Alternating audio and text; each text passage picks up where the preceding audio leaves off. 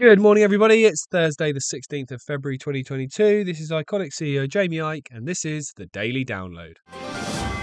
Right, well, happy Thursday, everybody. Some interesting news, some good news. Sturgeon, the First Minister of Scotland, has resigned yesterday. Well, finally, she's read the room and realised that she's one of the most unpopular politicians in probably in Europe now, and that she's actually doing more harm to Scottish independence claims and Scottish independence push than she is doing benefit. Highly disliked, highly unpopular, and it's it's finally time she's read the room. She's uh, she's quoted as saying, "In my head and in my heart, I know that this time is right now. It's right for me, for my party, and for my country."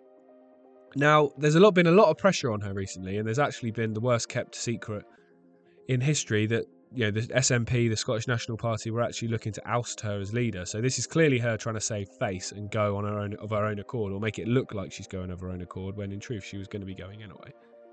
Um, this whole gender story in Scotland has really done her a lot of harm because I think there's this there's this crazy kind of expectation and what's the word I'm looking for? Crazy expectation and crazy kind of assumption, I should say, that because the politicians in a certain country are saying something that reflects the views of the people in that country. Well, if you're listening to this podcast, you probably agree with me that usually it reflects the opposite, actually, of what the views of the people are.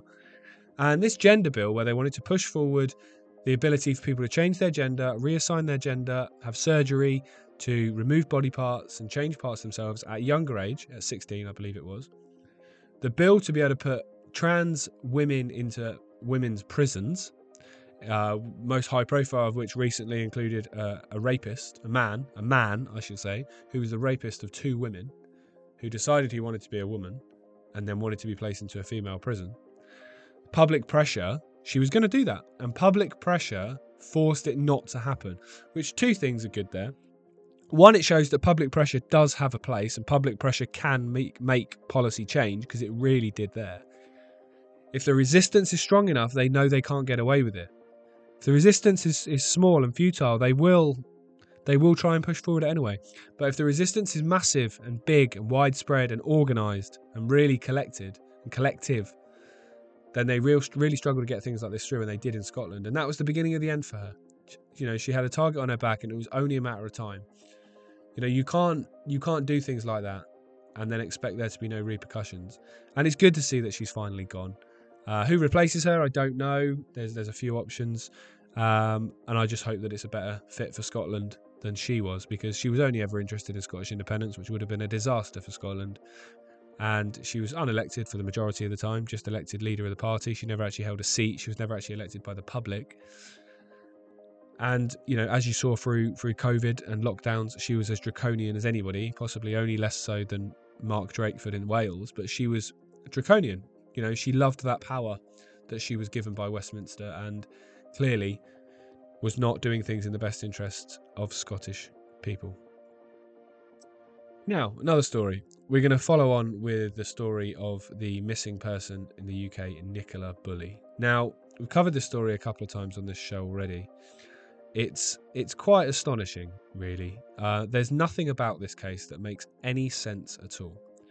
So she's been missing now for it'll be three weeks tomorrow, and after three weeks, they've said for, firstly that she fell in the river, and this is apparently still their working hypothesis. They ruled out foul play straight away or any third party involvement despite the fact there's broken CCTV cameras at the far end of the field she was supposedly last seen, leading to a main road. So you, there's a blind spot there, so you have no idea whether she walked off or whether she was taken. Another CCTV camera, which would have seen everything, is broken. That's not suspicious, is it? Nobody actually saw her to interact with after she uh, left the school that morning. There's so many anomalies people reported a van that looked suspicious. People have reported two men that looked suspicious the day before and day of that were apparently trying to hide their faces. All of it makes no sense.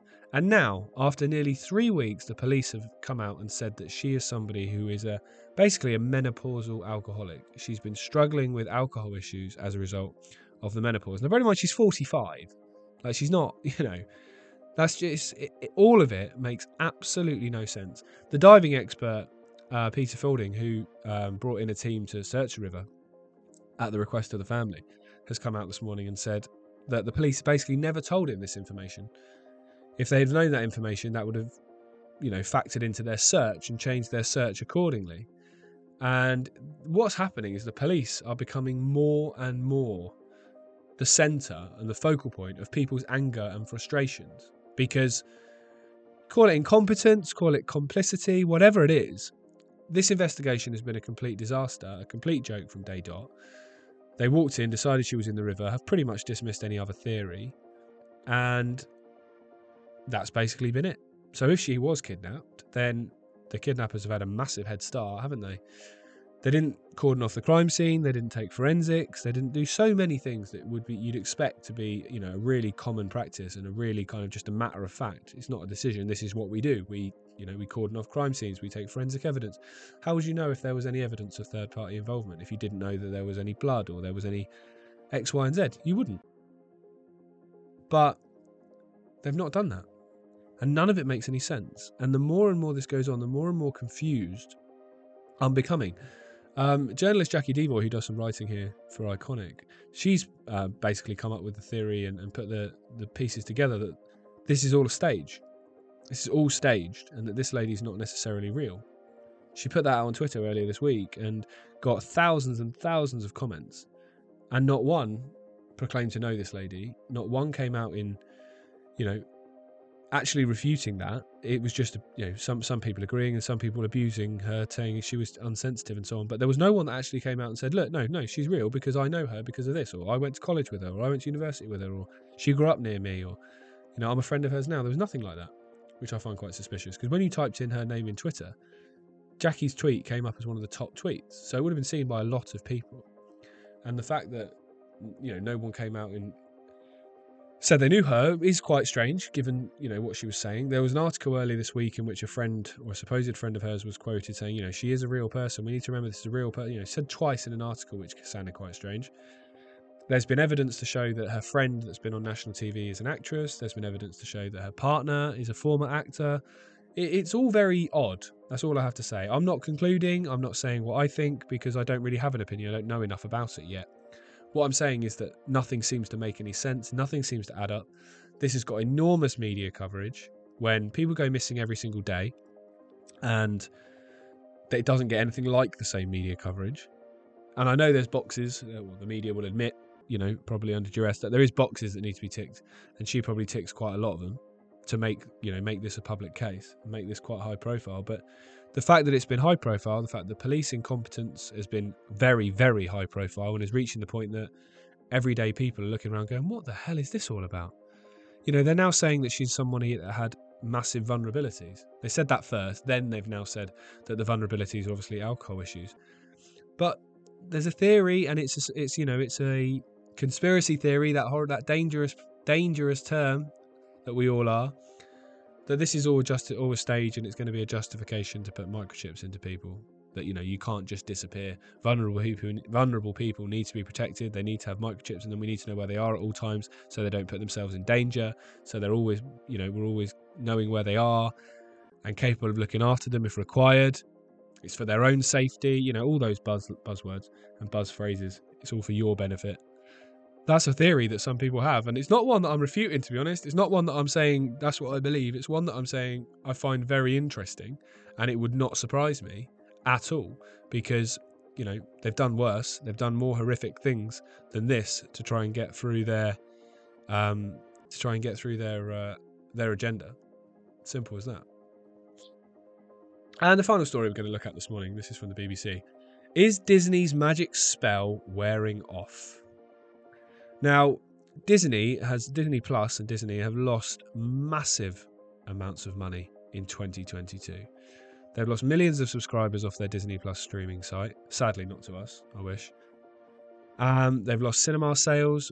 They've had TV cancellations and so on. Now, if you're familiar with the phrase "go woke and go broke," which I'm sure many of you will be, it's been used to describe organisations that have gone down the woke ideology and agenda as part of their marketing strategy and part of their output rather than producing whatever it is that got them to the point that made them what they were. Well, I kind of think the same thing's happening with Disney. Simple as that. Everything's going very woke. Everything's going very, you know, inclusive, but to the point that it's excluding their natural audience. You know, Disney should not be about politics. Disney should not be about ideology. Disney should be about providing kids entertainment, about teaching young people how to form relationships through cinema, how to um, you know, how to play, how to become good people. It should be creating role models for people to aspire to, for kids to aspire to. That's what young television should be doing. It should be teaching while also cre- inspiring and empowering. Whereas, you know, coming down this woke ideology really isn't doing that, is it? It's um, it's actually just pushing. I'm going to repeat the same word. It's pushing an ideology and a philosophy onto a young mind, a young impressionable mind, and I can absolutely see why so many people are very, very concerned by that and are switching off. And uh, I think that's only a positive because you know the the influence that organisations like Disney have had on the young kids of the world have been pretty much unrivaled. And it's good to see that, you know, finally people are going, actually, no, you've gone too far. You've gone too far. Um, I can't stand Disney personally. Sadly, my wife's a massive fan, and I, I know full well I'm going to end up having to take my kids to Florida one day, but we'll hang on, hang fire on that for as long as possible. Maybe it won't be there in five years, who knows? But that just goes to show the power of people. Again, said it earlier with the Sturgeon story the power of collective resistance shows what can be done. Same with things like Disney, same with organisations like McDonald's, same with organisations and corporations that we don't like and that we think are doing sinister things to the world. Stop supporting them, stop buying their products. And they will feel that and they will have to change their direction. And if they don't, they will go out of business, which, you know, is the ultimate goal, isn't it? You know, we want these corporations that don't do anything for humanity, don't serve us. We want them gone. We want them to lose the influence that they have because it would it's only going to make the world a better place. And an organization that puts you know these woke ideologies onto young impressionable minds is not one that I want personally to be the focal point of child's entertainment. I see that as an incredibly incredibly dangerous precedent. And also a lot of the young Disney actors and actresses have, have ended up pretty messed up afterwards just ask Miley Cyrus. So what goes on at that organization? Who knows? I'll only speculate I won't suggest anything. I don't fancy a libel suit. They've got a bit more money than we do. That's it for this morning. We're going to end with a nice inspirational quote here from Dr. Phil, the American host, TV host. At the end of the day, whether or not those people are comfortable with how you're living your life doesn't matter. What matters is whether you're comfortable with it. And I think that's really true. I said something on my show a few weeks ago when I said a quote, uh, sorry, when I said a, a, line which was a bit controversial um, when I was talking about Andrew Bridgen.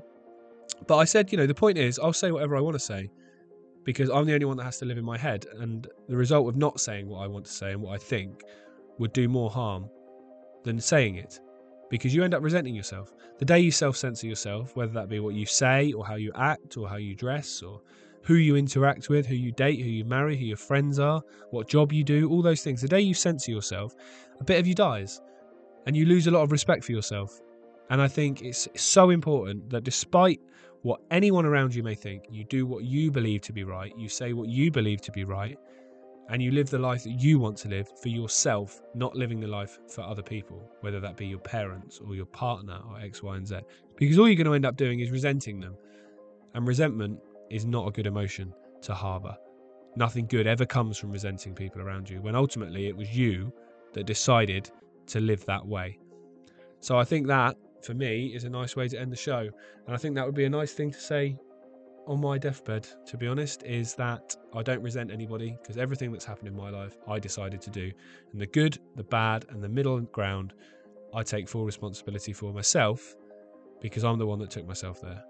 What a power that is to sit and have rather than have the powerless, you know, def- yeah, the powerless effectively attitude of everything bad that happened in my life happened because of somebody else. Everything good happened because of somebody else. Take that responsibility for yourself. Look in the mirror and say, look, everything that goes from now is on my terms. If it works, great. If it doesn't work, I'll learn and I'll come again. But I've only got myself to answer to now. That's a great power and one I suggest that we all have and the world collectively would change very, very quickly. That's it for this morning's show. Thank you very much for tuning in, and I'll be back with you with the final edition of the week tomorrow morning at 10 a.m. Bye for now.